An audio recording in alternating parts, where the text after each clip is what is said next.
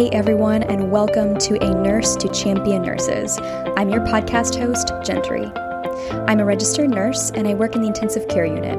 I have a passion for my fellow nurses, doctors, and anyone in the healthcare profession. Our jobs demand so much of us that burnout seems to be inevitable. In this podcast, I want to help us discover ourselves through personality development, faith, and healthy living so that we can decrease burnout, improve our work environments, and create healthier, happier medical professionals. So if you are feeling overwhelmed, overworked, exhausted, and on the brink of quitting, welcome. This is the place for you. Hey everyone, welcome back and Happy New Year. I, I hope you had a great New Year. Mine was very uneventful. I laid on my couch and watched reruns of Game of Thrones. Partially because I enjoy it, but mostly because it seemed to be the only thing that would like drown out the noise from my upstairs neighbors. They're driving me a little crazy. No, but it was restful, so I won't complain. I'm really excited for this episode to be the first episode of A Nurse to Champion Nurses of 2024 because I'm going to talk about my word of the year, which is joy. And that's kind of been brewing since September. And I'm going to talk about the difference between joy and happiness. You might be sitting there thinking, mm, nope, they're synonyms. They're, they're pretty much the same thing or very similar. And in a literary sense, you're absolutely right. Pull out a thesaurus and look up the word happy, and joy is likely going to be you know, a word substitute option for you, and vice versa. But I'm not really talking about a literary sense of understanding these two words. I'm talking more about a spiritual sense. What I mean by this is I've come to realize that joy is not necessarily an emotion, it's a state of being. Joy is the undercurrent that makes up who we are and makes up part of our countenance. Joy is not threatened by any emotion. It's not threatened by mourning, it's not threatened by sadness or anger, nothing. In fact, joy often happily coexists with all the other emotions. Happiness, on the other hand, can be threatened by other emotions. If we're happy and someone comes up and says something that hurts our feelings, boom, that happiness is gone, at least for the most part. And then we're dwelling on what wounded us. Happiness is fleeting, it's temporal, it's part of our flesh. It is an emotion and not a state of being. Happiness and joy can absolutely coincide, but they don't always. Sometimes what brings us happiness in the moment detracts over time from our supply of joy. Joy can never be stolen from us, but it can be diminished. So we live in a society where we say, well, just do what makes you happy, and oh, I just want my kids to be happy. I know where people are coming from, but I'd like to challenge us to instead ask, will this decision make you joyful or not? Or tell someone, go out and do what makes you joyful, as opposed to happy. Because what makes someone happy in the moment may actually be an unhealthy thing for them that in the long run would minimize their joy. Sometimes, in order to achieve the long term joy, we have to deny our flesh what makes us happy in the moment. To boil it down, happiness is a hit of dopamine. I mean, it's more than that. But really, if you were to boil it down, really that's what it is. It's a hit of dopamine. It's a hit of, of the neurotransmitters that make us, quote, happy in the moment. Joy is not that. Joy is that constant. And I'm not sitting here telling you that if you're walking through a tragedy, something terrible, some kind of trauma, that you should walk around with a happy face and just be thankful for your blessings. No. I'm not telling you that at all. That would be the least um, empathetic thing I could say to you. What I actually want to communicate is that every single emotion you are experiencing through whatever it is you're walking through is valid because joy is not threatened by it. You don't have to walk around with a happy face and some bubbly demeanor. You can be whatever emotion it is that, that you're feeling that you need to walk through. I encourage you to walk through it. Not walking through it can be detrimental to our joy. What I'm telling you is that it's not threatened. So walk in the emotion that you're in. I'm giving you, hopefully, a sense of freedom in that. Because as Christians, I feel like we're often told to just smile through whatever it is we're walking through and, and just be happy because Jesus makes us happy. Well, Jesus was not necessarily a happy person, but he was joyful because joy was a state of being for him. So, just like I'm not telling you to put on a happy face when you're experiencing trauma, I'm also not telling you to avoid things that make you happy. That's not the message that I want to come across.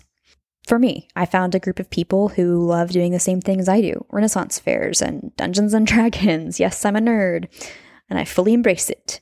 Um, I found that group, I joined that group, and I'm really happy. I love reading fantasy novels. And reading for me makes me really happy. It can also be an escape. So it can actually be a poor coping mechanism. Um, so I'm not telling you stop things that make you happy. I'm telling you to evaluate whether or not that thing that's making you happy in the moment will also further your joy. Will it further the joy? Will it minimize the joy?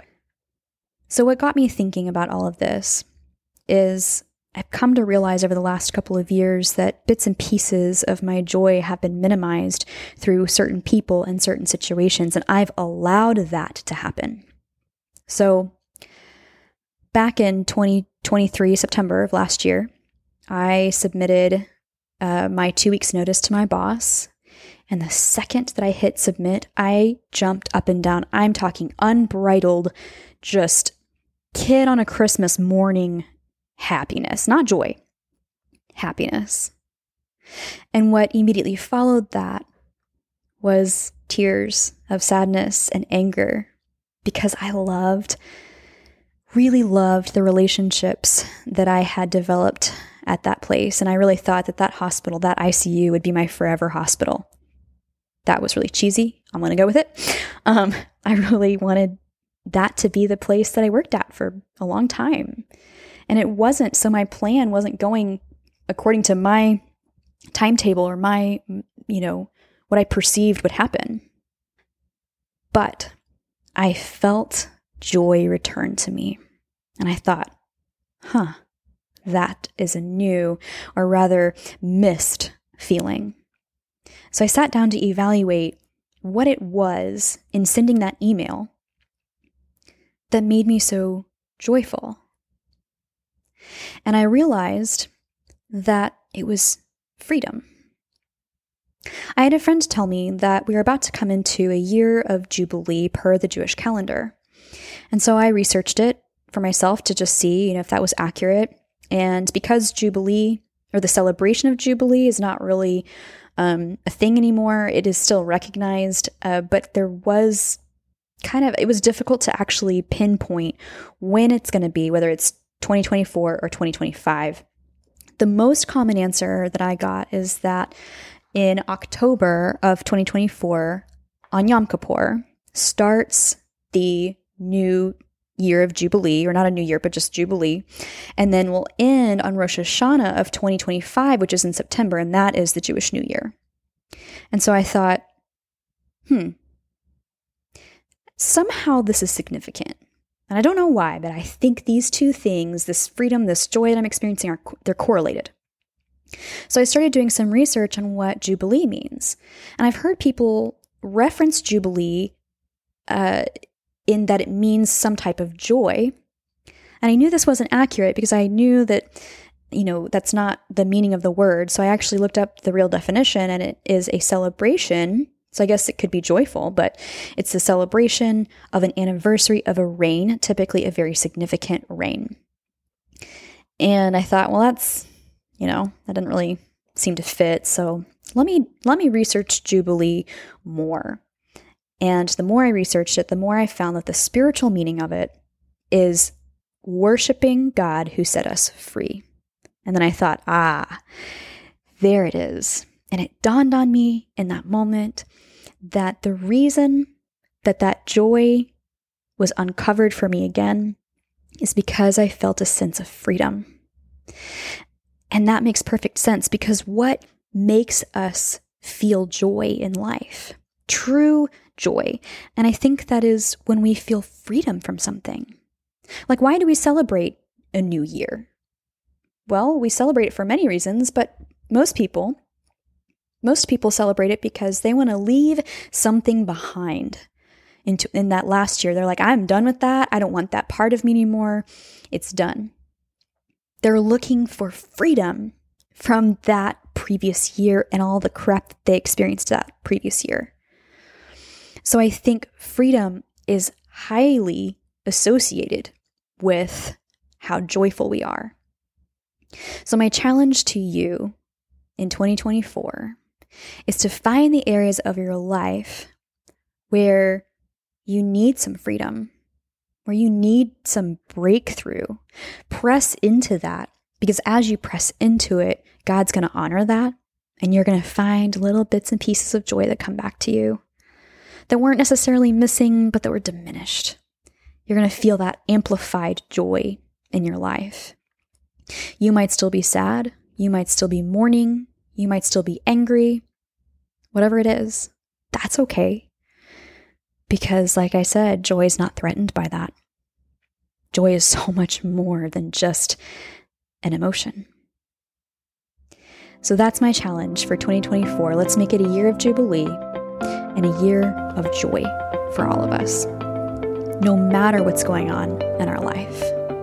I hope that you've enjoyed this episode. It was really near and dear to my heart to share this. Um, so I hope that you got a little kernel of truth, or maybe something just rang true for you. Um, so I hope that you got something out of it. I look forward to being back with you next week, and I hope you have a wonderful day and a joyful new year.